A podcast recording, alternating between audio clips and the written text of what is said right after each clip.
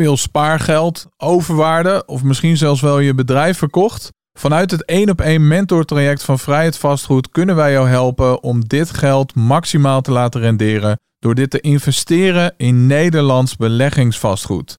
Tijdens het 1 op 1 traject ga jij in slechts een paar maanden tijd met je eigen mentor minimaal één beleggingspand aankopen. Wil jij meer informatie ontvangen over dit 1 op 1 begeleidingstraject? Stuur dan nu een e-mail naar info@vrijheidvastgoed.nl en dan spreken we je snel. Stel dat je elk half jaar één pand neemt of één pand per Elk jaar. jaar, ja. Ik ben nu 27 en dat doe je de rest van je leven. Ja, Ja. hoe gaaf is dat? Ronaldo is ook geen topscorer geworden door het allemaal zelf te doen. En Max Verstappen ook niet. Dus als je wil presteren op de toppen van je kunnen, dan gaat het veel makkelijker en sneller en is het leuker als je dat leert van experts. Je kan qua euro's heel veel geld hebben, maar als dat zonder energie is, zonder een goede gezondheid, dan is dat pure armoede. Mindset is dus hoe je mind geprogrammeerd is. Dus Ja. hoe denk je nou eigenlijk? Want hoe je denkt, dat bepaalt hoe jij je voelt. Hoe jij je voelt bepaalt wat je doet. En wat je doet bepaalt uiteindelijk het resultaat. Dus wil je andere resultaten behalen, ja, dan zal je anders moeten denken.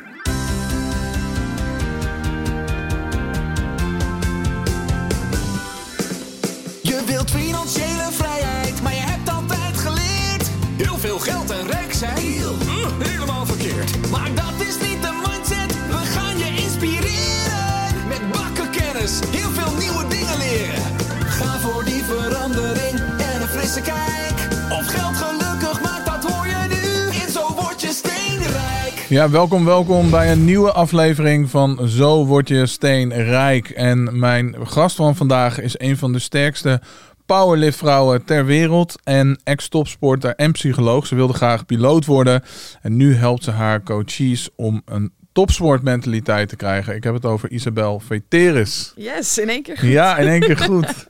Welkom. Dankjewel. Hartstikke leuk om jou hier eh, bij ons eh, op het eh, bankje te hebben. Ja, Ik heb natuurlijk eerder bij jou ook in de podcast mogen zitten. op het bankje en in het koude water. Op het bankje en in het koude water van Weesp. Ik Ja. zou het nooit vergeten.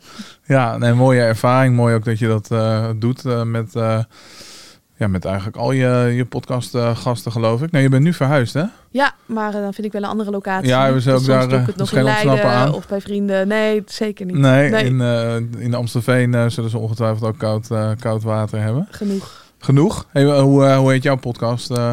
Isabelle Veteris podcast. Duidelijk. Dus, ja, eh, heel, eh, ja. ja, dus eh, toe, ga die zeker ook checken en, eh, en luisteren. Die gaat met name over, eh, over mindset, toch? Ja, ik interview succesvolle mensen. Dus mensen die in mijn optiek op alle vlakken van het leven topprestaties leveren.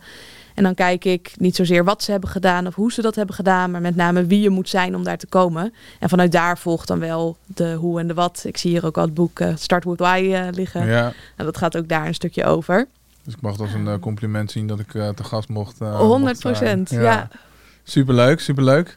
En welkom. Ja, ik weet niet. ehm, en, en je zit uiteraard. hey, je bent eh, cursist bij eh, Vrijheid Vastgoed. En niet zomaar, maar ook het één op één traject gedaan bij een van onze mentoren. Ja, Ik weet niet hoe en wanneer wij elkaar trouwens hebben, hebben leren kennen. Dat was echt. Door de podcast van Thijs was dat. Ik heb toen jouw podcast met hem beluisterd. En toen dacht ik, wauw, dit is gaaf. Toen was ik nog samen met mijn vorige partner. Toen dacht ik, dit is cool. Eh, We hadden toen ook een woning samen. En denk, leuk, kunnen we de overwaarde opnemen en misschien het vastgoed in. Of... Dus ik heb je toen een DM gestuurd. ik weet niet of je dit weet. En toen begon je allemaal vragen te stellen over de bar en eh, de ROI. En ik wist allemaal niet wat dat was. Maar ik had jou wel verteld dat ik van plan was om in het vastgoed te gaan. Toen dacht ik, oh, ik weet hier echt helemaal niks vanaf. Het was echt recht in mijn pijn. Toen Ja. dacht ik, oké, Martijn die ga ik even geen bericht meer sturen. Nee. Toen ging uiteindelijk die relatie ook uit. eh, bewogen jaar gehad. En een jaar later, toen kwam jouw naam een aantal keer voorbij. eh, door onder andere Meerten. eh, vanuit het netwerk van Tibor. Dus dacht ik, nou, ik ga wel weer eens even kijken bij Vrijheid Vastgoed. En zo rigoureus als ik ben. Volgens mij twee weken later had ik al een ticket geboekt voor de retraite. Daar geweest. Toen werd het één op één programma gepresenteerd. Nou, ik al in. Ik denk, top, dit gaan we doen.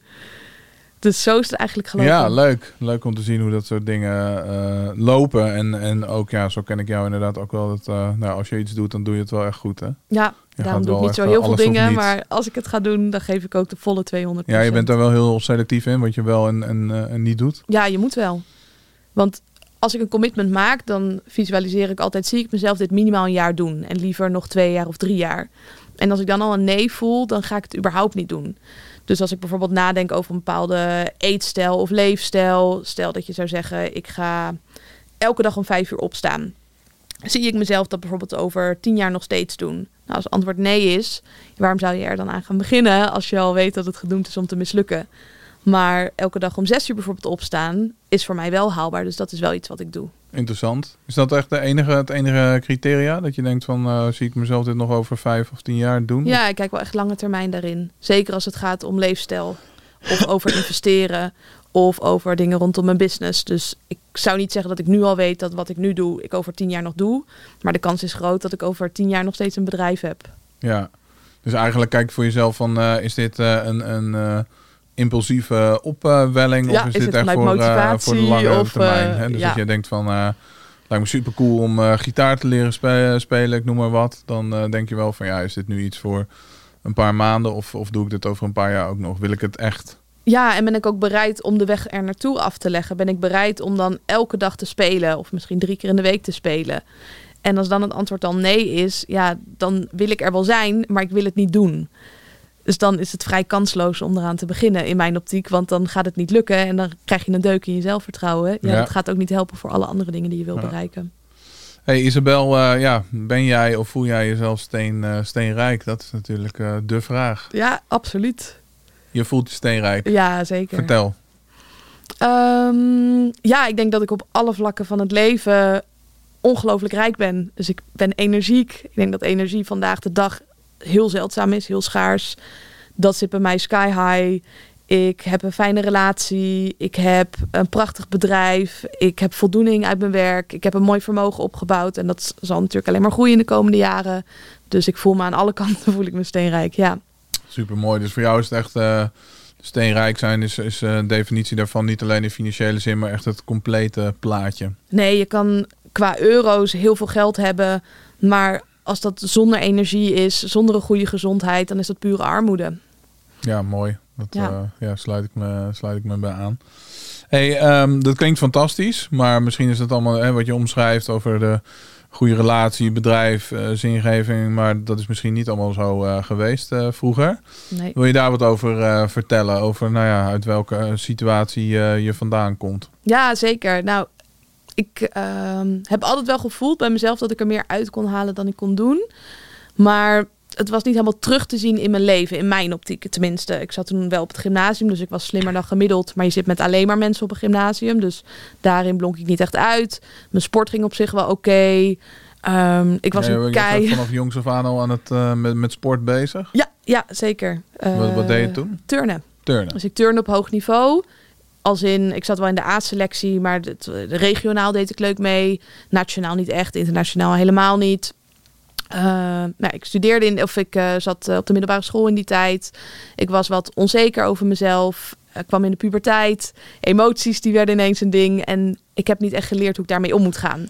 Ik kom uit een gezin waarin er heel veel nadruk lag op prestatie. En daardoor voelde het voor mij alsof het nooit goed genoeg was. En toen dacht ik, wat ga ik met al die emoties doen? Wat ga ik met al die gedachten doen?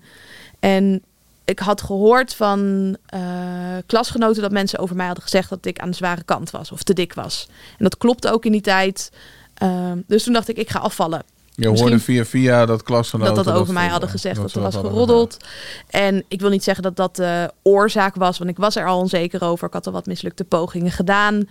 En toen dacht ik, nou, ik ga gewoon rigoureus doen. Ik ga vanaf eh, 1 januari stoppen met eten, of in ieder geval zo min mogelijk eten en zoveel mogelijk bewegen. En helaas, de meeste mensen die een doel stellen, die geven binnen twee weken al op. Maar helaas lukt het mij wel om door te zetten. Want ik merkte eigenlijk dat als ik maar bezig was met dat eten en met dat bewegen, dan hoefde ik niet na te denken over die onzekerheden die ik had. Onzekerheden over de toekomst, over mezelf. Eh, dus het was een soort van verslaving of een manier van verdoven. En daar ben ik toen in doorgeslagen. Dusdanig dat ik In het eten. in het of niet eten, zoveel mogelijk bewegen. En in een half jaar tijd verloor ik 30 kilo volgens mij. Ik was 44 kilo op mijn lichtst. Dus dat is eh, minder Hoeveel, dan de sorry? 44 kilo. Dus voor je beeldvorming, dat is minder dan de helft van wat ik nu ben. Eh, wat er nog over was, ja, dat was één hoopje ellende, denk ik. Dus precies, eh, of in november 2011, dat is nu elf jaar geleden, was ik naar de dokter gegaan. Was de kinderarts en die zei toen: je mag niet meer naar school, je mag niet meer sporten, je mag helemaal niks meer. Je moet in een rolstoel. Eigenlijk wil ik je laten opnemen in het ziekenhuis, want ja, het is een wonder dat je nog in leven bent. En toen was ik wel echt geschrokken dat ik dacht: Zo kritiek. was zo dan. kritiek, ja, want je hebt altijd dat stemmetje in je hoofd die zegt: het valt wel mee. En het stemmetje die zegt: ja, maandag dan ga ik wel beginnen om gezonder te eten en minder te bewegen en beter voor mezelf te zorgen. En dat ik altijd wel weer een reden om dat niet te doen. En dat was wel echt het punt dat ik dacht: oh, ik kan dat niet verder meer uitstellen. Dus je ging eigenlijk van, eh, nou ja, misschien iets, iets te dik. Hè? Want hadden je Ja. klasgenoten ge- ge- hadden gelijk? Of, eh, Jawel, ehm, ik denk dat ik sommige emoties daarvoor wegstopte met eten. Dus wat te veel at. Bij mij thuis was er ook overvloed aan eten. Hadden een hele snoepla. Nou ja, als je die grenzen niet hebt geleerd, dan eh, neem je wanneer je daar zin in hebt. Ja, Eh, ik was. Ik denk dat ik nog in een groei moest, dat ik net een groeispurt zou krijgen. Dus mijn lichaam die ging iets meer vasthouden. Eh, ik zat helemaal niet lekker in mijn vel. Dus ik denk, nou, daar moet ik iets aan gaan doen. ja. En in mijn geval was dat dan ja, om af te gaan vallen. Ja, ja, laatst een podcast opgenomen en uitgezonden met eh, Iris van, eh, van Westering Ja. over eh, buikvet. En die ook zegt van ja, dat buikvet is of ja, ja. En eten, dat is eigenlijk ook een emotionele ja, bescherm, beschermlaag. Ja. Was dat voor jou, dat eten was ook, was ook zo toen? Ehm, ik, ik denk dat bij mij thuis werd eten juist heel erg gebruikt om gezelligheid te versterken. Dus het was niet zozeer om de negatieve emoties weg te drukken Mhm. of eh, een beschermlaag, denk ik. Maar vooral, ik heb heel erg van mijn ouders meegekregen, het moet altijd leuk en gezellig zijn. Dus mijn moeder zorgt Altijd? ook dat er, ja, altijd. En als dat er niet was, dan moest je even naar je kamer gaan en wachten tot het voorbij was. En dan mocht je weer terugkomen. Ja. Dat is in ieder geval zo, zo heb ik het ervaren. Ik vond het moeilijk om over negatieve dingen te praten. Ja. En een onderdeel daarvan was eten. Dus als er proefwerkweek was, dat wa- was een wat minder leuke periode. Ja, dan, dan moest er lekker zijn. Dan haalde mijn moeder baklava en broodjes knakworst. En eh nou ja, in het weekend natuurlijk eh, lekkere broodjes met eh, dikke lagen chocopasta wat ik daarop smeerde. Nu klinkt het heel extreem. Ik kreeg ook gewoon fruit en andere dingen die gezond waren. Maar eh, het, het, het, ik had denk ik een kilootje of vijf overgewicht. Maar zeker op die leeftijd, ik was toen 15 jaar, valt dat best wel op ten opzichte van mijn leeftijdsgenoten. En daarnaast heb ik ook een iets stevigere bouw. En die hadden dat niet. Dus ik was wel een afwijker en dat wilde ik helemaal niet, want ik wilde er heel graag bij horen. Dus Ja. ik dacht, nou, als ik wat kilo's afval, dan hoor ik erbij bij mijn leeftijdsgenoten. Dan vinden ze me aardig, dan vind ik mezelf ook leuker en dan komt het wel goed. Maar daar was je een klein beetje in, eh, in doorgeslagen toen. Ja, ik heb echt geprobeerd. Ik had een doel voor mezelf gesteld. Ik wilde 60 kilo wegen. En als ik dat was, dan was het goed genoeg. Nou, daar was ik al best snel. Toen dacht ik, ja, maar ik weet niet hoe ik dit vast moet houden. En het was voor mij comfortabeler om af te vallen, hoe gek dat misschien ook klinkt. Want ik Ja. wist hoe dat moest. Dan om dat gewicht vast te houden. En ik had mezelf daarnaast ook nog eens het verhaal verteld. Dat als ik normaal ging eten, dat ik weer terug bij af was. Ja, Dat mijn lichaam dat niet aankon. Of, eh, dus toen dacht ik, nou, niks was geweest. ja, toen dacht ik, nou, dan ga ik maar door en dan zie ik wel waar ik strand. Nou ja, daar dus. Ja, dat eh, bijna letterlijk eh, ge- ge- gestrand. Ja, En toen de dokter dat, eh, dat zei, wat, wat deed dat met je en hoe heb je je toen weer daaruit, ja, ik heb heel hard gehuild toen, dat weet ik wel nog. Ik kon ook nauwelijks meer praten, zo op was ik. Dus mijn ouders hebben toen het woord gedaan voor mij.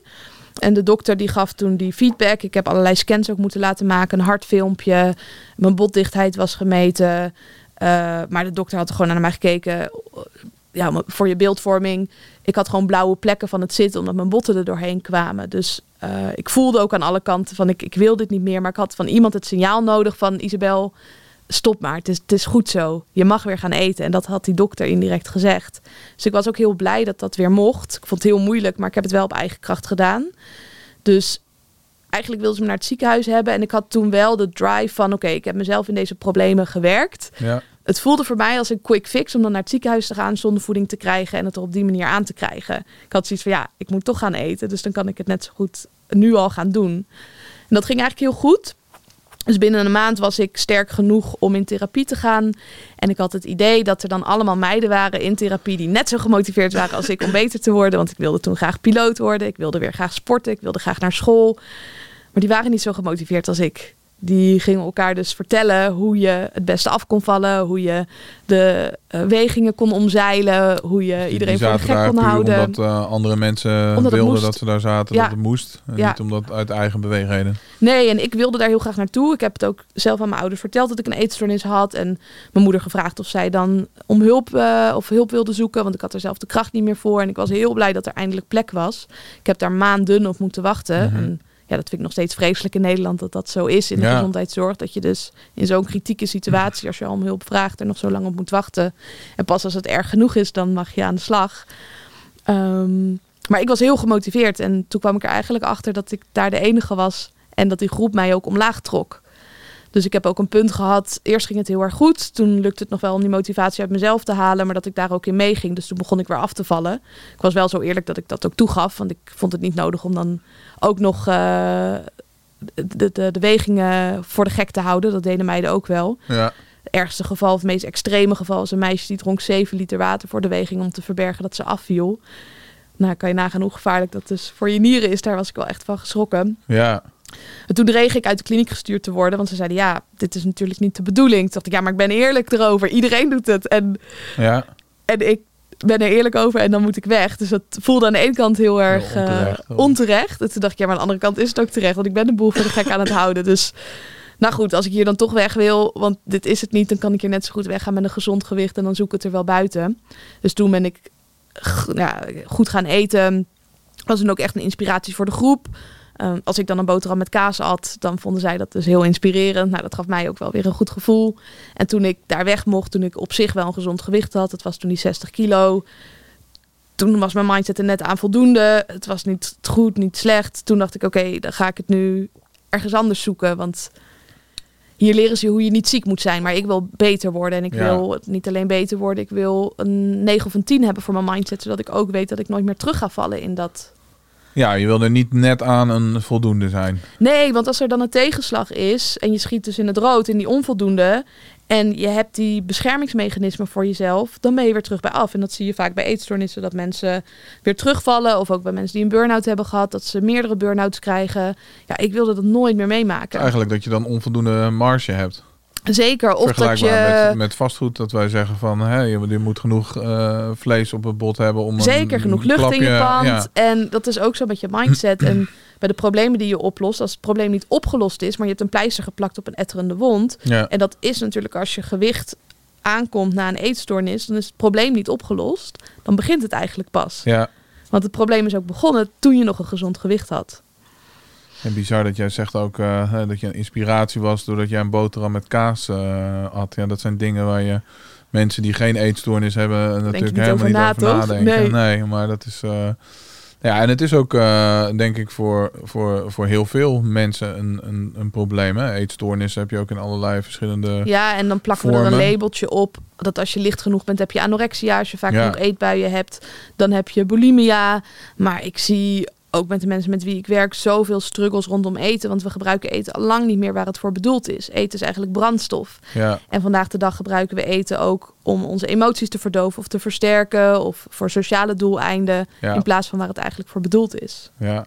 Interessant om daar, eh, nou ja, dat is ja, inderdaad eh, heel erg eh, veranderd. Ja. Hey, je noemde net even van ik wilde graag piloot worden. Ja. Wat, wat zat daar achter? Wat was die droom?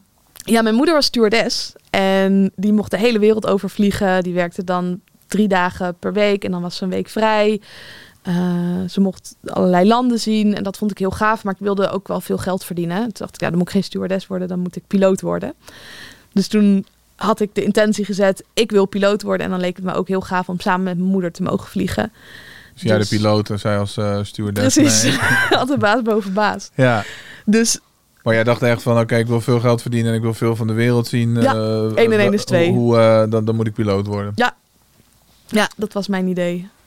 Uiteindelijk niet, eh, niet gedaan, niet gelukt. Nee, nee, ik heb na mijn middelbare school heb ik selectie gedaan. En achteraf gezien denk ik dat ik best geschikt was. Ehm, maar ik had toen... Even kijken, de, de eerste twee tests was ik heel goed doorgekomen. Toen heb ik ook geoefend voor de derde test. Dat was in de simulator. Eh, degene die mij hielp bij het oefenen, die zei... Nou, als je op deze manier vliegt bij de, bij de selectie, dan ga je er doorheen. Ja, En toen precies in de week voordat de test kwam, toen eh, verbrak ik mijn relatie met mijn partner toen. Eh, ja, en dat, dat is natuurlijk ook al maak je het zelf uit. Het is een heftige periode. Dus ik merkte toen dat ik mijn concentratie er niet goed bij kon houden. Dat het ook niet zo lekker ging. Dus thuis kreeg ik toen een dunne envelop na die test. En dat betekent dus dat je niet door bent. En toen dacht ik, ja, Want als het een dikke envelop is, dan zitten daar alle alle papieren bij die je moet tekenen. Ja, dus mijn moeder die belde me toen op. Toen, eh, toen wist je het al. Ja. Ja, ik had die hele dag toen gewerkt. En toen belde mijn moeder me op van... ik heb een brief binnen van de KLM... of van KLS was dat, van de vliegschool. Ehm, en ze Ja. zei, ja, het, het is een, eh, het is een dunne brief. Mag ik hem openmaken? Ik zei, nou, dat hoeft niet. Flikker maar weg. En, eh, ja? ja, Nooit naar gekeken. nee, nee, nooit naar gekeken. Nee, en ik was ook helemaal niet verdrietig. Hoe gek dat misschien ook klinkt. Dat, ik had mijn hele toekomst daarop ingesteld. Maar ik denk dat ik het ook niet heel erg vond... dat ik daar niet geschikt voor was. Nee? Nee. Wa- wa- Waarom niet? Je wilde het aan de ene kant, maar... Ik had mezelf sowieso al het verhaal deels verteld dat ik dat niet kon. Dat ik daar niet goed genoeg misschien voor was. Ook al was ik dat wel. Maar ik denk dat ik het ook om de verkeerde redenen wilde. En dat ik dat ook wel ergens voelde. Van ja, ik had helemaal geen passie voor het vliegen op dat moment. Of, of voor techniek. Ik had het wel gedaan. Op de middelbare school had ik ook NNT gedaan. En ik was bijna cum laude geslaagd. De reden dat ik dat niet was, was omdat ik beeldende vorming had. In mijn keuzepakket. En daar had ik een onvoldoende voor. Maar, ehm, Maar ik kon het wel- wel, maar het gaf me geen energie. Het was een hele rationele beslissing. Ja, geniet op basis van intuïtie. Want ik heb toen ook nog wel naar studies gekeken als plan B en ook naar technische studies. Maar daar ging mijn vuurtje helemaal niet van aan. Terwijl, ja, piloot zou ook heel technisch zijn. Ja. Ja, En wat ben je toen wel eh, gaan doen? ja ik wilde geen tussenjaar. Dus ik ben toen psychologie gaan studeren. Daar kon ik ook nog instromen. En dat ging me eigenlijk heel makkelijk af. We hadden maar acht verplichte uren per week. Met samenvattingen haalde ik alle tentamens. je Dus dacht, ik ben, eh, eh, nou ja, als psycholoog ga ik misschien niet heel veel reizen, maar kan er wel goed geld mee, mee verdienen. Of, Nee, niet eens. Ik dacht, dat vond ik wel echt leuk. Ik had een aantal voorlichtingen gedaan en het was ook ja, toeval of geen toeval, want daar geloof ik niet in. Maar ik had me wel ingeschreven voor de studie psychologie. Dat wist ik niet eens meer. En toen werd ik afgewezen. Toen dacht ik, oh ja, volgens mij heb ik me daar nog voor ingeschreven. Ik ga even kijken of ik nog kan instromen. Nou, gelukkig Ja. kon dat. Ik was net op tijd. En dat ging me ook heel makkelijk af. En naast psychologie, omdat ik zo weinig contacturen had en het ging me zo eh, goed af, kon ik ook sporten erbij. Ik kon werken erbij. Ehm, ja, alle, alles doen wat ik leuk vond. Dus die studie diende meer mijn leven dan dat mijn leven in het teken stond van de studie. En is dat ook eh, de tijd geweest dat je buiten je studie eh, nou ja, meer eh, tijd en, en, en dat je meer onderzoek bent gaan doen en in jezelf ook bent gaan, gaan, gaan investeren? Ja, lezen, zeker. podcast. Ik denk dat ik hoopte bij de studie ook meer te leren over mezelf. Ik denk dat veel mensen om die reden psychologie gaan studeren. En ik leerde vooral veel over zieke mensen en de gemiddelde mensen. Dus na een jaar tijd had ik zoiets van, ja, dit is het eigenlijk niet. Maar ik wil wel graag de studie afmaken, want ik vind het op zich wel interessant. Maar ik vind niet wat ik had gezocht. Dus toen ben ik eerst gaan werken in het werkveld een jaar. Eh, daarnaast met kinderen met stoornissen, met autisme, met angststoornissen. En dat vond ik ook heel bijzonder om te doen. Daar liep ik ook al wat tegen mezelf aan. Dat ik het moeilijk vond om grenzen aan te geven. Dat ik het ook moeilijk vond om over die emoties te praten. Dus toen dacht ik, ah, hier zit iets. Ja. Eh, en toen ben ik in contact gekomen met een mindset coach. En daar heb ik toen een half jaar een traject bij gedaan en ook een jaar voor gewerkt. En daar heb ik echt ongelooflijk veel geleerd over mindset. En ben ik het ook vooral gaan toepassen voor mezelf. En dat heeft bij mij echt wel eh, een heel groot verschil gemaakt. Ja. Ja. ja, mindset is natuurlijk een woord wat eh, nou ja, heel veel eh, ge- ge- gebruikt wordt. Waar, wa- wat is het voor jou, eh, wa- wa- wat, waar, waar hebben we het dan eh, concreet over? Als we het hebben over eh, de mindset. Ja, mindset is dus hoe je mind geprogrammeerd is. Dus Ja. hoe denk je nou eigenlijk? Want hoe je denkt, dat bepaalt hoe jij je voelt. Hoe jij je voelt bepaalt wat je doet. En wat je doet bepaalt uiteindelijk het resultaat. Dus wil je andere resultaten behalen, ja, dan zal je anders moeten denken. Ehm, en voor mij begon dat inderdaad bij hoe praat ik tegen mezelf? Hoe kijk ik naar de wereld? En op die manier kon ik ook, ik, stelde alles uit. Ik was kampioen uitstellen. Ik eh, stelde leren voor mijn tentamens uit. Ik stelde zelfs boodschappen doen uit. Ehm, naar werk gaan. eh, alles stelde ik uit. En daardoor liep ik heel erg achter de feiten aan. En het werd niet echt gewaardeerd door mijn omgeving. Ze zeiden het niet met zoveel woorden. Dat was misschien nog wel het vervelende, want ik kwam er heel goed mee weg. Maar ik voelde me gestrest. Ik voelde dat ik niet alles uit mezelf haalde wat erin zat. En door anders te denken en door anders te doen, maakte ik mezelf uiteindelijk veel makkelijker. Dus dat is ja, een heel lang verhaal. Maar, Nee, mind- maar ja. ja. Dat is voor mijn mindset. Want achteraf eh, gezien had je dus eigenlijk wel graag van je omgeving gehoord van eh, Isabel, eh, wa- wa- waarom ben je de hele tijd aan het, aan het uitstellen? Ja, mensen denken vaak dat ze aardig zijn door dingen niet te zeggen. En ik vind dat het gemeenste wat mensen kunnen doen. Dat ze niet eerlijk zijn tegen je. Ja? Ja, Dus jij hebt liever dat iemand gewoon nou ja, de, de, de harde waarheid eh, soms eh, vertelt. Dan dat eh, ze denken van, nou ja goed, ik denk dit, maar ik zeg het maar niet om, om, om de andere om plezier te zijn. doen. Of, Ja, maar ondertussen zit die ander constant met een naar gevoel. En, en jij gaf aan dat je het kennelijk ook eigenlijk eh nodig ik wil het had ook graag veranderen. Ja. Dus jullie hadden er allebei niks aan dat het niet uitgesproken werd. Nee, ik kwam bijvoorbeeld vaak net aan op tijd op werk of net iets te laat. En dan werd er een grapje over gemaakt. Maar het werd nooit direct gezegd of er werd niks van gezegd. En dan weet je ook niet zo goed wat je aan elkaar hebt. Dus als er dan direct wordt gezegd van joh, hé, je bent te laat. Is niet, is niet oké, is niet handig. ehm, dan is dat wel een motivatie om dat de volgende keer niet meer te doen. Ja, Want als je gaat vliegen, dan kan iedereen op tijd komen. Want je weet, het vliegtuig gaat gewoon weg, met Ja. of zonder jou. Terwijl in het dagelijkse leven, dan kijken we gewoon bij wie kunnen we het maken om te laten ja komen. het is ook een beetje grenzen eh, testen Grenzen en zo, hè? optesten, ja. En als je inderdaad er- één keer doet en er wordt niks van gezegd en de tweede keer ook niet, ja, dan denk jij de volgende keer ook wel, oh ja, dat is wel oké. Ja, precies. Ja. Ik heb één keer bij iemand eh, gehad, toen kwam ik op een afspraak, was ik ook iets eh, te laat en die, eh, ja, die sprak me er wel op aan. En dat vond ik op dat moment niet heel erg leuk, maar wel heel goed. Hmm. Maar die zei inderdaad van, ja Martijn, als je te laat bent, dan, dan respecteer je mijn tijd niet. Ja, ja, dat ja, vind ik ja, dus dat ook. is ook zo. Ja, nu ben ik, Natuurlijk kan iemand vroeg. wel zich vermaken in de tussentijd, alleen... Ja, het is ook hoe ga je daarmee om. Dus als je dan te laat komt, geef op tijd aan dat je later gaat komen. En dat doen mensen vaak ook niet. En dan komen ze al aan en dan met een excuus. En denk ik, ja, ik, ik hoef je excuus niet, want nu ben ik te vroeg. Maar indirect zeg je dus, mijn tijd is niet belangrijk. Eh, en hoe jij hier zelf aankomt is ook niet belangrijk. Want je kan er niet helemaal zijn. Nee. Ja, het was druk op de weg. Nee, je bent gewoon te laat van het is altijd te druk op de Ja. weg op, dit, op dat tijdstip. Ja. Dat is geen verrassing. Bijzonder, ja. Ja. Hey, en ehm, met dat uitstellen, wat, eh, wat was je eigenlijk echt aan het eh, uitstellen? Stelde je voor je gevoel je hele leven uit? Stond het echt even helemaal stil? Of, of wat waren de consequenties Nee, ik, ik was wel in beweging, maar het was net aan voldoende. Dus Toch, toch die net aan, eh Net aan die voldoende- 9 of die 10. Nee, en ook niet die één of die twee, want dan ga je wel veranderen. Maar qua werk het, het net aan voldoende doen. qua studie het net aan voldoende doen. Mijn relatie was er net aan voldoende. Alles een zesje. Ja, Hey, en eh, nou ja, er staat hier op het bankje naast je ook een eh, heel mooi boek met de titel Stoppen met, eh, met uitstellen. Hè? Hoe je met de topsportmentaliteit in actie komt.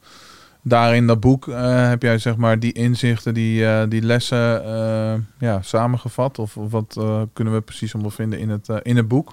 Ja, er zijn natuurlijk zoveel boeken geschreven over persoonlijke ontwikkeling. En leren bestaat maar voor 10% uit informatie en voor 20% uit interactie en 70% uit actie. En wat ik zie is dat informatie vandaag de dag als een soort drugs wordt toegenomen. Ja. Dus elke keer weer dat Meer. pilletje, weer die high. Kijk eh, naar die YouTube-video, luister naar die podcast, lees dat boek. En vervolgens doen we er niet zo heel erg veel mee. En er zijn ook niet veel boeken die jou leren hoe je hetgene wat je hebt geleerd in de praktijk moet brengen. Toen dacht ik, nou, dan ga ik zo'n boek schrijven. Ik kreeg ook veel berichten van mensen. Joh, wanneer ga je een boek schrijven? Mogen we met jouw methode gaan werken? En toen dacht ik, dat is goed, ga ik doen. Heb ik een boek geschreven over hoe je dus hetgene wat je weet daadwerkelijk gaat doen. Want we weten het vaak wel, maar we doen het niet. Nee. En hierin neem ik je stap voor stap mee hoe je dus een schema voor jezelf kan maken, een plan kan maken en dat plan daadwerkelijk gaat uitvoeren. En dan niet alleen maar op het gebied natuurlijk van sport, gezondheid, maar ook zakelijk vlak, relationeel vlak en op het gebied van je eigen mindset.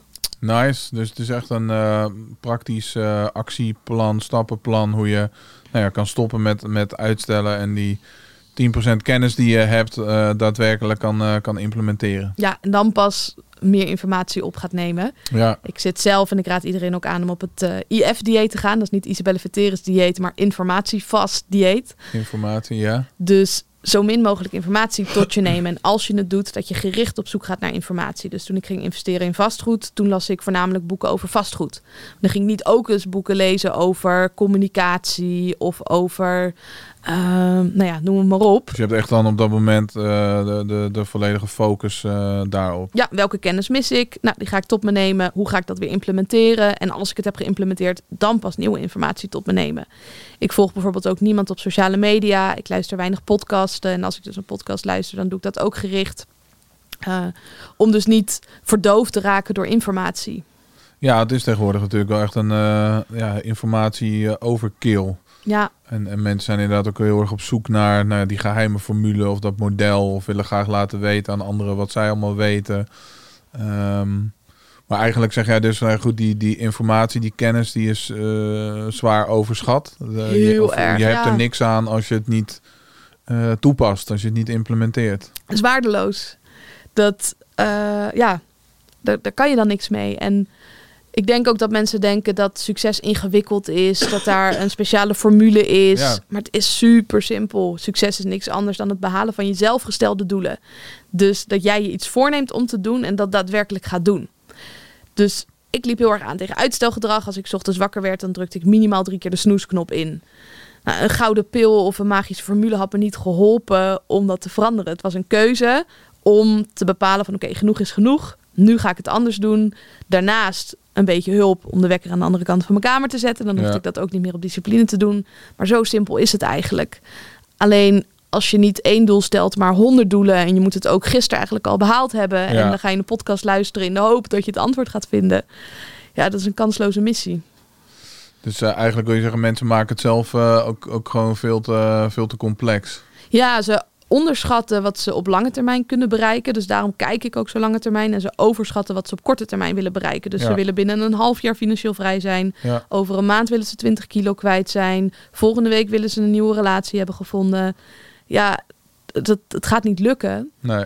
En dan ben je ook weer teleurgesteld in Te jezelf. maken met het eh, instant eh, gratification, waar iedereen op dit moment natuurlijk heel erg eh, naar op zoek is. Ja, ongelooflijk. Ik begeleid zelf nu veel ondernemers. En in het ondernemerschap duurt het vaak een jaar tot drie jaar om winstgevend te zijn. En om je ideale klanten te vinden. En dat geduld hebben heel veel mensen niet. Die gaan dan constant op zoek naar iets nieuws. Weer een nieuw businessmodel, nieuwe doelgroep, nieuw idee. En daardoor gaat het ook nooit werken. Nee. Terwijl als je maar lang genoeg doet wat je doet, dan ga je vanzelf wel winnen. En dat zien we bij alle succesvolle ondernemers. Die zijn niet binnen een jaar succesvol geworden. Het kost echt wel 10, 20, soms 30 jaar. Vooral belangrijk om daarbij eh, gewoon consistent eh, te zijn. Ja, mijn slogan is niet voor niets wie zijn plan uitvoert wint. Dus niet degene die het dubbele doet ten opzichte van zijn plan of die elke week van plan verandert. Maar maak een plan, voer het uit en zo simpel is het eigenlijk. Het powerliften vind ik daar een hele mooie metafoor voor. Het zijn maar drie oefeningen. Ja, Als je daarvoor gaat trainen, doe je die drie oefeningen twee, drie keer per week met een aantal variaties. ja. Dat heb ik een jaar lang gedaan. En zo ben ik ongelooflijk sterk geworden. ja want eh, hier voor mij eh, zit gewoon eh, een van de, de sterkste powerlift vrouwen van, niet alleen van Ne- Nederland, maar van de wereld ben Ja. jij geweest. Hè? Of nog, nog steeds? Of? Nee, geweest. Ik Geweest, heb ja. op een gegeven moment had ik een gouden medaille gewonnen. Toen dacht ik, ik had voor mezelf bepaald, het is goed genoeg als ik een gouden medaille win. Nou, die heb ik gewonnen en toen ben ik gestopt. Dus jij dacht, eh, nou ja, dat is het doel en eh, toen had je het behaald. En toen eh, dacht je van, nou, dan ga ik me ergens anders op focussen. Ja, Of- toen ben ik mijn eigen bedrijf gestart. Ik heb sporten altijd heel erg leuk gevonden. En het moest ook leuk blijven. En in het powerlift was ik heel erg goed. Had ik wel als doel gesteld om een van de sterkste vrouwen van de wereld te worden. Maar ik vond trainen leuker dan de wedstrijden. En het Dat is wel wereldkampioen... interessant, want Ja. ik denk dat veel mensen dat andersom hebben. Dat ze misschien die, die wedstrijden en in het middelpunt van de belangstellingen zo staan veel leuker vinden. Juist dan dat, eh, dat trainen wat er allemaal vooraf gaat. Ja, ja, mensen willen het doel behalen en het middel niet. En ik genoot juist heel erg van het middel. Tof. En dan baalde ik bijna dat er een wedstrijd aankwam. Want dan moest je daarop voorbereiden. Dan moest ik met mijn gewicht gaan spelen. Dat je dan in de goede klasse past. Dan moest je ook de week van tevoren niet trainen. Dat vond ik heel jammer, want ik vond trainen zo leuk. Ja. En dan was je daarna weer eh, best moe. En dan moest je herstellen en het weer opbouwen. En ik wilde gewoon lekker in die flow blijven. Dus daardoor vond ik die wedstrijden... Nou ja, het is wel leuk om te kijken wat je kan. Maar ik vond het niet fantastisch. Wel leuk natuurlijk om medailles te winnen. Maar uiteindelijk dacht ik, ja, ik kan dit nog wel tien keer doen, dit kunstje. Maar ja, eh, wat lever ik voor toegevoegde waarde? Die zag ik niet echt in. Ik ben denk ik wel een pionier geweest in het powerliften. Ik ben de eerste junior geweest die meer dan 100 kilo heeft gebankdrukt. Ik heb een heleboel mensen mogen inspireren om te beginnen met powerliften. Of in ieder geval zwaarder te tillen. Toen ik begon was het nog niet zo normaal dat vrouwen veel kilo's tilden in de sportschool. En toen dacht ik, ja, het is ook tijd om plaats te maken voor de volgende. En om mijn eigen missie te leven. Ja. En ook voldoening te halen uit hetgene wat ik doe. En ik haalde meer voldoening uit het helpen van andere mensen dan om zelf in die spotlights te staan. Ja, hoe, hoe kwam je er überhaupt bij om de powerliften te gaan doen? Ja, toeval. Ik sportte eerst bij de Fit for Free. Uh, uiteindelijk was dat geen match meer. Toen kwam ik in een andere sportschool en daar zeiden ze: Wow, je bent echt sterk. Ga een keertje meedoen met een wedstrijd die we organiseren. Daar had ik heel veel weerstand uh, tegen, want ik zei: Ja, dat is powerliften en dat is niks voor mij. En nou, allemaal redenen om het niet te doen. En toen uiteindelijk zei ik, oké jongens, ik ga het wel doen. Ja. Toen heb ik meegedaan met die wedstrijd en het ging best aardig. Toen heb ik nog een aantal wedstrijden meegedaan, omdat ik het wel gezellig vond. En toen zei op een gegeven moment de jongen tegen mij, hey, als jij met die wedstrijd meedoet, Ja. dan kan je kwalificeren voor het Nederlands kampioenschap. Nou, prima, ga ik meedoen met die wedstrijd. En toen was dat gelukt. Had ik meegedaan met het Nederlands kampioenschap, maar ik bleef mijn eigen trainingen volgen. Want ik vond het leuk om zo te trainen. En toen zag ik dat iedereen sterker werd. En toen dacht ik, oh, dat is interessant. Hoe kan het dat zij sterker worden? Oh, ze hebben een coach en ze volgen een schema speciaal voor het powerliften.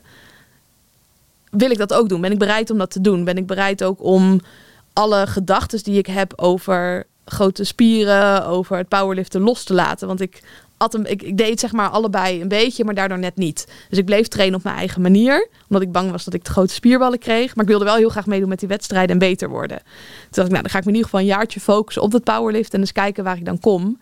En toen kwam ik ineens heel ver toen ik gericht ging trainen. Super. En was je niet bang dat, eh, nou, net zoals met die eh, eetstoornis, dat je hierin ook eh, door zou slaan, zeg maar, in het, in, in het extreme, zeg maar? Nee, eigenlijk niet. Want ik, eh, het klinkt misschien wel gek, maar het boeide me allemaal te weinig. Ik vond het heel leuk om te doen. En daardoor lukt het me ook heel makkelijk om niet over de grenzen te gaan. Dus om een schema te maken en echt dat schema te volgen. En ik zag dat heel veel van mijn concurrenten wel een schema hadden, maar meer kilo's tilden dan het schema vanuit ego. En omdat ik zag dat het me zo makkelijk lukte om aan het schema te houden, ik dacht, oh, ik, ik ben wel echt beter. Ja. Ik eh, hoef niet meer vanuit angst of vanuit overmoed dan meer te gaan doen dan ik eigenlijk van plan was. En ik kon het ook wel weer heel makkelijk loslaten als het niet zo lekker ging. En mijn theorie was ook dat je hoeft niet 200% te geven. Als je 80% geeft en dat doe je consistent, dan word je veel beter dan dat je één keer 200% geeft en dan twee weken eraf ligt. Ja. Dus ik was heel erg excited over ja, mijn eigen methode daarin en hoe dat werkte. Ja. Nou ja, voor jou heeft dat heel goed eh, Heel goed, ja. gewerkt hè, met eh, mooie eh, resultaten. En die lessen, die inzichten, die, die topsport eh, mentaliteit, ehm, die pas je nu ook eh, toe bij jou, eh, nou, in, jouw, in jouw bedrijf, in jouw business voor jouw coaches? Of hoe noem je Ja. jouw, jouw klant, jouw, Ja, mijn coaches jouw inderdaad. coaches? Ja. Ja. En wat als we het hebben over topsportmentaliteit, wat omhelst dat, dat dan? Ja, nou je hebt eigenlijk drie soorten mentaliteiten. Je hebt de verliezersmentaliteit, een winnaarsmentaliteit en een topsportmentaliteit. Dus bij een verliezersmentaliteit ben je liever lui dan moe. Dat zijn de mensen die het voetbal kijken, heel veel bier drinken, maar Ja. niet op het speelveld staan. Ja. De beste stuurlui staan aan wal.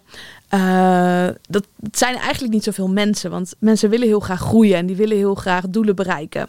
Dus ik zie dat meer mensen die winnaarsmentaliteit hebben. En met een winnaarsmentaliteit ga je niet winnen, want je wil zo graag winnen dat eigenlijk dat alleen maar goed genoeg is, waardoor je ofwel niet meedoet met de wedstrijd überhaupt, bij wijze van spreken, of als je meedoet over je grenzen bent gegaan en dus niet meer topprestaties kan leveren. Dus stel dat je ondernemer bent en je bent bang dat je niet goed genoeg bent en je hebt die winnaarsmentaliteit, dan ga je bijvoorbeeld überhaupt niet op social media actief zijn. Of je gaat überhaupt geen bedrijven bellen of ze willen samenwerken met je. Of als je die winnaarsmentaliteit hebt en je hebt een salesgesprek, dan wil je zo graag die sale closen dat je er alles aan gaat doen om die ander te overtuigen om met jou te werken. Terwijl op het moment dat je een topsportmentaliteit hebt, dan geniet je van het hele proces. En dan krijg je de resultaten die je verdient.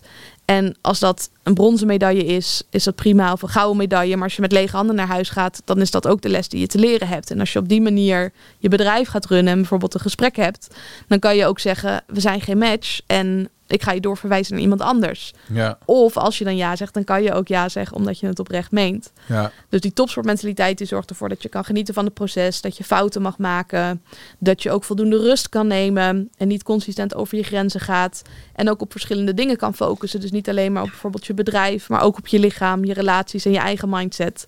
Ik zie vandaag de dag mensen met een winnaarsmentaliteit, die zijn altijd maar druk, gaan over die grenzen heen en die vergeten te sporten en die vergeten me-time te hebben. Ja, vergeten is misschien niet het goede woord, tussen nou ja, aanhalingstekens. geven er, eh, ik- Geef ik- er geen prioriteit geef er aan. geen prioriteit Ze hebben het niet ja. verdiend, want eerst moeten ze die to-do-list afmaken. Ja, dat is echt een winnaarsmentaliteit. Ja. Maar dan ga je de wedstrijd niet mee winnen. Nou, ik voel me zwaar aangesproken Ja, dit, eh, op dit moment. Ja, ja, ja. Nee, en terecht. Ja. Ja. dus een van de dingen... Kijk, ik heb ik ook het wel ook een fijn hoor, neiging. om gewoon de, hè, de, de, de waarheid eh, te horen wat dat betreft. Of, of ja, ge- genoeg zelfreflectie om die, ja, Om dat toe te geven, om toch? dat toe te geven. Ja, ja. en ik heb die neiging ook wel eens. En daarom bouw ik het voor mezelf in dat ik daar niet aan kan toegeven. Dus ik bouw mijn trainingen ook van tevoren in. Dus op zondag plan ik mijn hele week.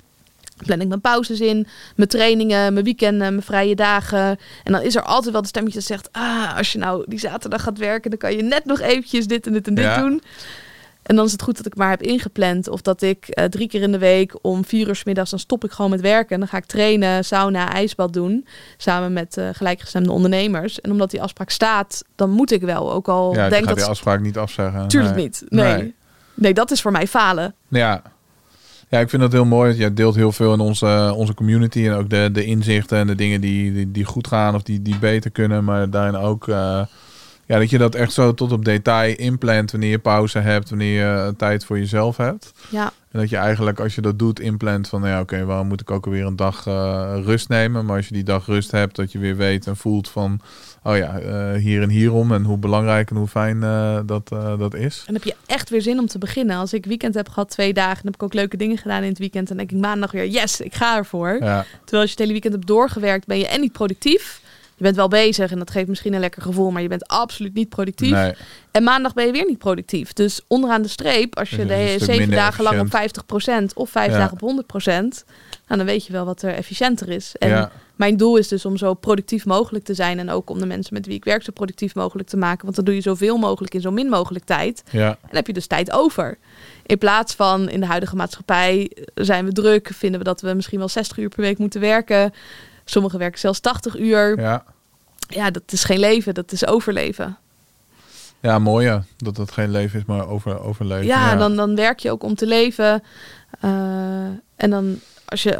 Maar ik hoor die mensen denken die eh, denken van ja, Isabel, dan eh, moet ik echt ja, mijn hele agenda, alles bijna tot op de minuut gaan inplannen. Dat vind ik helemaal niet, niet leuk hoor. Dat werkt niet voor mij. Ik wil graag ook, ja, dan moet ik in, in gaan plannen wanneer ik spontaan kan, kan doen of leuke dingen kan, kan doen. Ja, klopt.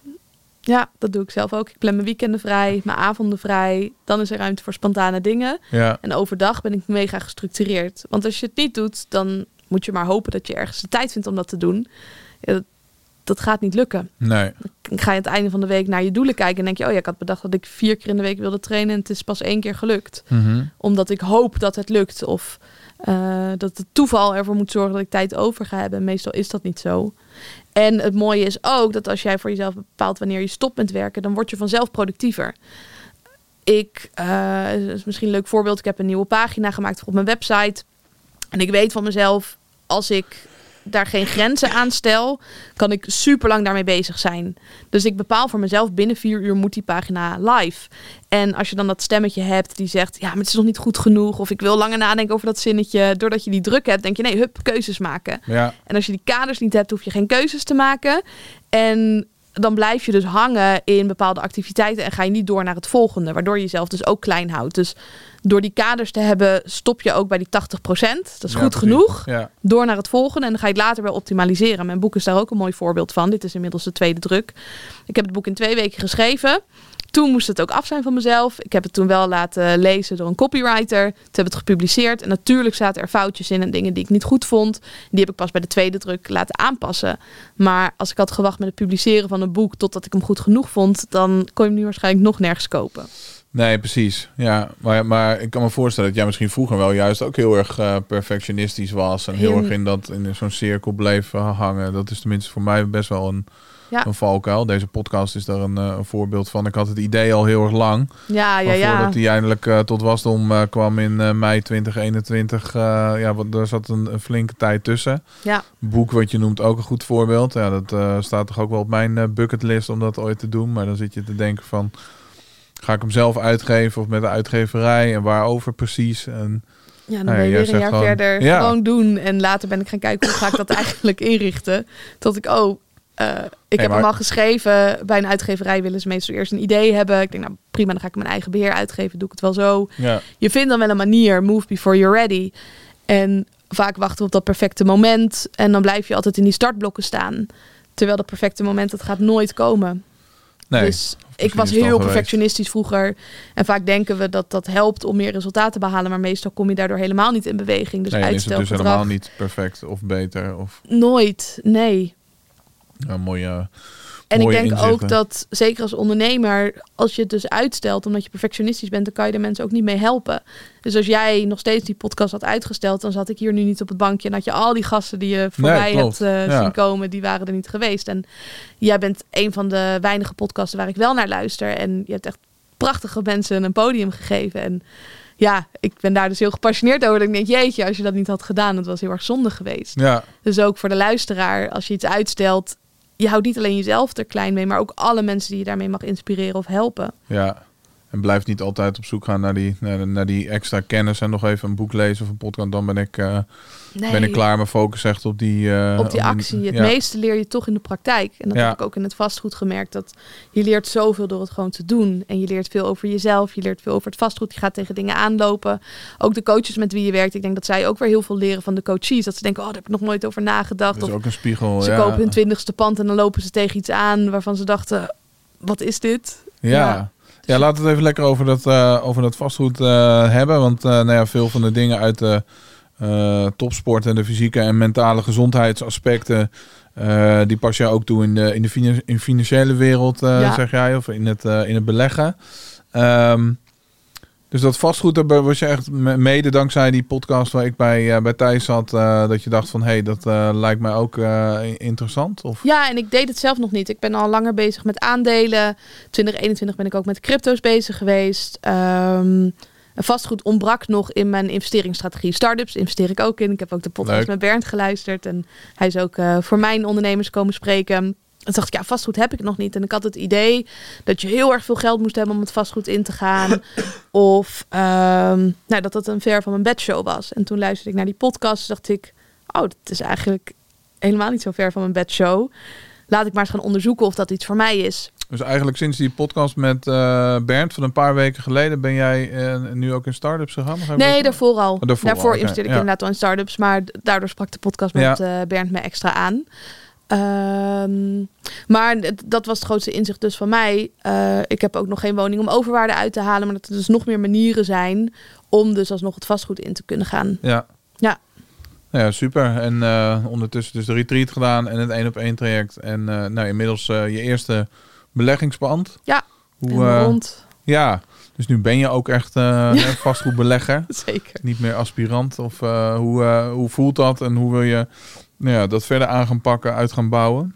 Ja, achteraf gezien, ik weet niet of ik het anders had gedaan. Ik heb dus eerst een pand gekocht voor de verhuur. Nu wil ik een woning gaan kopen. Ze zeggen dat het handiger is om het andersom te doen. Dus nu, met de kennis eh, die ik heb, zou ik dat nu wel doen. Alleen, eh, ja, ik was toen heel blij dat ik gewoon mijn eerste pandje had gescoord. En linksom of rechtsom gaat het toch wel lukken om die woning te krijgen. Eh, dus dat heeft voor mij nu prioriteit om een eigen huis te kopen. En dan vanuit daar verder te gaan in het vastgoed. En je hebt natuurlijk veel mensen hier op het bankje gehad, super inspirerend, die in een half jaar vijf panden hebben gekocht, of misschien wel nog meer. En ik merkte bij mezelf dat ik eh, getriggerd werd erdoor, zowel op een positieve als een eh, negatieve manier. Positief, ik denk, wow, hoe gaaf, dit is mogelijk. En negatief in de zin van dat ik het idee had dat ik dat dan ook moest doen. Ehm, en dat het daardoor ook weer voelde alsof het nooit goed genoeg was. En toen had ik voor mezelf bepaald, ja, maar mijn doel van het één op één traject was om in een half jaar een pand te hebben. Ja, En dat is gelukt en daar ben ik heel erg blij mee. En ook als ik kijk naar de toekomst, stel dat je elk half jaar één pand neemt. Of één pand per jaar. jaar, ja. Ik ben nu 27 en dat doe je de rest van je leven. Ja, ja, hoe gaaf is dat? ja. Dus ook daarin werd ik weer enerzijds verleid om korte termijn te denken. En anderzijds ben ik blij dat ik dus niet mee ben gegaan in die verleiding en Nee, lange termijn goed. kijk. Eh, en zo ook er heel enthousiast over kan blijven en trots kan zijn op wat ik heb neergezet. Nou, ik denk daarin ook dat het veel belangrijker is om die, die topsportmentaliteit ook in het vastgoed eh, te hebben. Zeker. En de DCA te hebben. Dus dat je elk jaar een pand koopt. dat, dat blijft doen. In plaats van sommige mensen met een, een, een winnaarsmentaliteit die ja, misschien wel Ja. binnen een paar maanden een paar pand, eh, panden kopen, maar dan ja, helemaal opgebrand zijn of eh, hun relatie verliezen omdat ze alleen maar met het vastgoed bezig waren, ik noem maar wat. Of, eh, Ja, of als doel stellen om vijf pannen in een half jaar te kopen en daardoor helemaal niet beginnen. Dat zie je ook wel veel, dat Ja. mensen wel de intentie hebben om het te gaan doen. En dat zie ik ook bij jou in de groep. Er zitten meer dan duizend mensen in de community. ja, En 80% van de mensen heeft geen vastgoed. nee. Nee, dat, dat is ook, eh, en dat, dat, eh, dat, dat, dat zou jij ook eh, erkennen of herkennen. Ehm, nee, je kan mensen, en, dat, eh, dat zegt dan niks over de, ja, want je leert iedereen hetzelfde, iedereen heeft toegang Ja. tot hetzelfde, maar dan kom je toch weer bij die, nou ja, welke mentaliteit ehm, heb je en, en focus je alleen op die kennis of ja, die, die 90% eh, actie, want uiteindelijk zou je het wel echt gewoon zelf moeten, moeten doen. Ja, Ja. Ja, en dat is ook oké, hè. Ik bedoel, eh, sommige mensen die halen misschien op andere niveaus eh, er wat, eh, wat uit. Dat zal misschien bij jou net zo zijn. Bij mensen die bij jou een traject komen volgen voor een bepaald iets, maar uiteindelijk hele andere takeaways hebben. zeker. Ja. Ja, ja, en ik denk ook wel... Dat is de reden dat ik zelf geen online programma's meer heb. Ik geloof heel erg in één op één begeleiding. Dus ik help niet zoveel mogelijk mensen, maar zo min mogelijk mensen. En dat wil ik zo goed mogelijk doen. En ik zie ook wel dat er heel veel soorten businessmodellen zijn. Dus in de mindsetwereld heb je ook een Michael Pilacic. Die spreekt voor hele grote groepen. Die wil zoveel mogelijk mensen helpen. En er zullen ongetwijfeld ook mensen naar zijn events gaan. Eh, Tony Robbins is daar ook een goed voorbeeld van. En die gaan naar huis en dan is er alsnog niks anders. Dan waren ze heel geïnspireerd. En dan vallen ze weer terug in die oude patronen. Ja. Dus ik denk als je echt verschil wil, dan heb je gewoon een coach nodig. Iemand die je accountable houdt voor je doelen. Dan is informatie niet voldoende. Maar het kan wel dingen in beweging zetten. Dus ook al heb je bij jou bijvoorbeeld eh, de cursus gevolgd. Of ga je naar een Michael Pilacic. Je gaat net even wat anders denken. Dan ga je misschien daardoor andere keuzes maken. Of dan denk je, oké, vastgoed is nu nog niks voor mij. Maar ik ga wel in aandelen investeren. Of ik ga misschien geld stoppen in crowdfunding. Om er zo voor te zorgen dat het geld meer waard wordt. En om me te beschermen tegen de inflatie. Dus ik denk dat je daar altijd wel wat uithaalt. 100%. ja. Ja, want je hebt ondertussen geloof ik eh, ook eh, een ton in jezelf geïnvesteerd en coaching. Ja, Maar waarom eh, vind, je, vind je dat zo belangrijk? Want ja, er zullen ongetwijfeld ook genoeg luisteraars zijn die denken van ja, maar ik kan toch ook, eh, kan het toch prima zelf, kan toch een filmpje kijken op YouTube, boek lezen. Ja, Ronaldo is ook geen topscorer geworden door het allemaal zelf te doen. En Max Verstappen ook niet. Dus als je wil presteren op de toppen van je kunnen, dan gaat het veel makkelijker en sneller. En is het leuker als je dat leert van experts. Dus ik heb van mijn ouders niet geleerd hoe mindset werkt. En zij hebben dat ook niet van hun ouders geleerd. Dus ik dacht, nou, dan ga ik dat maar ergens anders leren. Want op school leer je dat ook niet. En op school betaal je ook lesgeld. En als de overheid dat niet zou sponsoren, dan zou je op de universiteit al 10.000 euro per jaar betalen. Ja, dat beseffen heel veel mensen natuurlijk Nee. niet. Hè? Maar die hele studie is natuurlijk vele, vele malen duurder dan wat wij als bijdrage daaraan eh, betalen. En als je met die blik naar coaching kijkt, dan is heel veel coaching, als het goede coaching is, spotgoedkoop. En zo ging ik er naar kijken. Dus ik heb verschillende mindset trajecten gedaan. Toen besloot ik dat ik ondernemer wilde worden. Dus dacht ik, ja, maar ondernemen, daar heb ik ook geen kaas van gegeten. Volgens mij zijn het hele dure lessen als je dat zelf gaat proberen. Als je het wiel zelf gaat proberen uit te Ja. vinden. Dus waarom ga ik dat niet leren van iemand die al een winstgevend bedrijf heeft? Ja, Dus ik heb ook de beste coaches van Nederland gezocht. Ben daarbij in de leer gegaan. Eh, ben toen ook mijn eigen podcast uiteindelijk gestart om ook te leren over het ondernemerschap en over mindset. En ik investeer nog steeds in mezelf. En, dat blijf je ook eh, doen waarschijnlijk. Tuurlijk, ja. Dat is de beste investering die je kan doen. En ik kan wel nog een eh, duurdere auto kopen of eh, nieuwe meubels kopen of een hele dure vakantie. Maar uiteindelijk vind ik dat een minder goede investering dat ik dat in mezelf stop. Hey, wat zijn naar jouw mening de beste coaches van, van Nederland? Kan je daar wat over zeggen? Of ben je dan bang dat je bepaalde mensen... Nee, absoluut niet. Ehm, kijk, ik denk dat je vooral moet kijken wie er bij je past. Dus bij iedereen past wat anders. De ene Ja. is meer op zoek naar een spirituele coach. De ander zoekt iemand die hem helpt bij het uitvoeren van een plan. De ene zoekt meer een mastermind of juist één op één coaching. Dus ik denk dat het belangrijkste is voordat je op zoek gaat naar een coach, dat je bedenkt wat past er nou bij mij. ja, Eh, wat vind ik belangrijk? Wil ik online werken? Wil ik offline werken? Wil ik iemand eh, regelmatig spreken of juist af en toe? Ehm, Dus dus vooral van wie is voor jou de beste wie is voor coach? jou de beste coach en wat heb ik nodig? Heb ik een Ja. stok achter de deur nodig? Of wil Ja. ik iemand die me alle informatie juist geeft? Of eh, wil ik iemand die me uit de comfortzone trekt? Ja, Dus echt niet iedereen die wil met mij werken. Heel veel mensen zijn ook een beetje bang voor mij volgens mij. Want ik ga je echt behandelen als topsporter als je met me werkt. En niet iedereen heeft daar evenveel zin in. En ik werk ook graag offline met mensen. Niet iedereen eh, ja, die heeft zin om te te reizen daarvoor bijvoorbeeld. Maar ik heb zelf bijvoorbeeld eh, coaching gehad bij John en Jeanette. Die waren hier vanochtend. Ja. Eh, ik heb coaching bij Tibor gehad. Eh, en daarnaast natuurlijk voor het vastgoed heb ik bij jou in de leer gezeten. Ehm, mindset coaching heb ik bij Janne Schuin gedaan en ook voor haar toen gewerkt. En ook eh, een mastermind gedaan voor ondernemers. Dus dat zijn een beetje de mensen bij wie ik in de leer heb gezeten. Ilke de Boer heb ik eh, bij in de leer gezeten. Ook voor hem gewerkt een eh, bepaalde periode. Ehm, nou, ja. niet, niet de minste de namen die, je die je noemt. Ja. Mooi. en, en wie buiten die mentoren, die, die, die coaches, wie zijn verder een grote inspiratiebron voor jou in het, in het leven? Eh, Janneke van der Meulen is een hele goede vriendin van mij. Wereldkampioen roeien en eet volledig plantaardig. En wij zijn fysiek tegenovergestelde van elkaar. En daarom Ja. trainen we ook veel samen. En we halen daar heel veel inspiratie uit. Eh Damian Beenakker, succesvol ondernemer, eh, CEO van Dwarfs. Ik ken hem al voordat hij met dat bedrijf begon. Toen heb ik hem leren kennen voor mijn podcast. En hij heeft me uitgedaagd om mijn eerste ijsbad te doen. En inmiddels kom ik daar drie, vier keer per week over de vloer. Ja, super eh, nice. Ja, ik ben ja. eh, k- kla- oud klasgenoot nog van. ja, eh, super ja. toevallig. Ik had het tegen hem gezegd inderdaad. Hij kon het zich niet meer herinneren, maar kleine Nee. wereld weer. Ja, ik vind hem super inspirerend. Ook mijn vader vind ik heel inspirerend. Hij heeft binnen zijn eigen werkveld het hoogst haalbare bereikt. en is nu ook de kant opgegaan van persoonlijke ontwikkeling.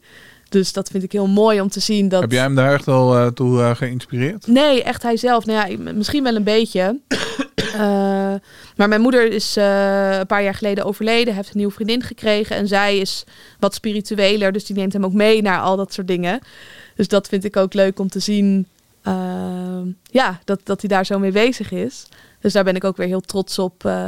dat, dat ook al is hij dan eh, wat ouder. Ook al heeft hij dat niet vanuit huis meegekregen of vanuit school. Of vanuit de wel. maatschappij. Hij doet het wel. Ja, En dat vind ik ook weer een mooi voorbeeld. Het maakt niet uit hoe oud je bent. Je kan altijd nog met die mindset aan de slag. Ik spreek ook wel eens met mensen die zeggen: Ja, had ik dit maar geleerd toen ik tien was of twintig was. en nu heeft Ja. het geen zin meer. Je had het ook nooit kunnen leren. Ja, sterker nog, de meeste mensen leren het nooit. Nee, Helaas. nee. Ja.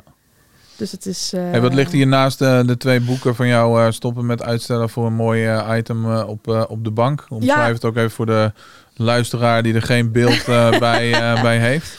Dit is mijn powerlift riem. Deze riem weegt zo'n 3 kilo, denk ik. En het is een hele mooie symboliek. Enerzijds helpt deze riem je om je, rug koorspanning goed te houden. Je kan er net wat meer door tillen, maar het is ook een stukje veiligheid. Maar deze riem wilde ik eigenlijk helemaal niet. Ik had een andere riem, daar was ik heel blij mee.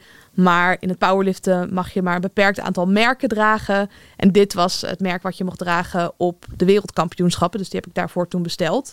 Dus enerzijds ben ik heel blij, want die riem houdt me veilig. Die riem zorgt ervoor dat ik het maximaal uit mezelf kan halen. Ja. Anderzijds staat het ook symbool van de regels die er zijn in de topsport. En dat is ook een van de redenen dat ik gestopt ben. Dat ik geen zin had in al die kadertjes en regeltjes en die vrijheid wilde. Je wil gewoon je eigen regels bepalen. Ik wil mijn eigen regels leven. bepalen en mijn eigen ding kunnen doen en doen wat ik leuk vind. En in het ondernemen kan ik dat volledig. Tof. Hey, over ondernemer gesproken. Je hebt eh, nou ja, een eh, mooie test eh, ge- geschreven. Kan je daar nog wat over, over vertellen? Een test gemaakt. Ja, ja ik zie dat veel mensen dus die winnaarsmentaliteit hebben en geen topsportmentaliteit. En daarom heb ik een test gemaakt om te zien hoe het ervoor staat met je topsportmentaliteit. En die meet aan de hand van vier pijlers hoe het eh, ervoor staat. En eh, binnen twee minuten kan je die test doen. En dan krijg je een persoonlijke uitslag, een score. En dan kan je daarmee aan de slag. Binnen twee minuten kan je, heb je de test eh, gedaan, gescoren. Ja, we hebben het al druk genoeg in het dagelijks Ja. leven. Dus we willen geen kwartier service invoeren. Nee. Ik heb vroeger psychologie gestudeerd en voor een x aantal studiepunten moest je dan meedoen met testjes. Nou, dan was je soms een kwartier tot een half uur dingen aan het invullen. Ja, niemand heeft daar zin in. Nee. En het is ook onnodig. Dus ik heb de beste vragen eruit gefilterd. Ik heb de test zelf ook ontwikkeld, gebaseerd op wetenschappelijk onderzoek. Ja. En op die manier kom je er snel achter hoe het ervoor staat met je mindset. En op welke punten jij dus nog winst kan behalen. Waar je dus extra aandacht aan moet besteden. Ja, maar wat is dan concreet eh, de, de uitkomst? Je krijgt dan een, eh, een rapport Ja, rapport inderdaad. en daar kan je nou ja, vervolgens eventueel met jou mee aan de slag om eh, daar veranderingen te brengen als je niet blij bent met, eh, met de uitkomst. Precies. Ja, Of het boek bestellen. Daar staan ook veel tips in hoe je je mindset kan verbeteren. Hoe je dan naar die topsportmentaliteit kan gaan. Eh, of bel een keertje met mij en dan denk ik graag met je mee. super. Nou, wil jij graag naar die topsportmentaliteit, wil je graag deze test doen of wil je meer informatie hebben over het boek van Isabel Stoppen met uitstellen? Zo word je steenrijk.nl schuine streep SMU. En dat staat voor stop met uitstellen. Heel eh, simpel. Ehm, dan kan je daar ehm, de test eh, gaan, eh, gaan doen en meer informatie krijgen over het boek. Of hoe jij samen kan werken met, met Isabel. Leuk, dankjewel. Dankjewel voor je tijd en het delen van je verhaal en je kennis. Ja, vond een hele leuke podcast. Ja, ik ook. Ik hoop de luisteraars ook. Ik hoop jij ook. En eh, in ieder geval heel erg bedankt weer voor het luisteren. Als je nu nog steeds kijkt of luistert, dan ga ik er ook vanuit dat je het ook een leuke podcast eh, vond. En dan zien we je uiteraard weer heel graag bij de volgende aflevering.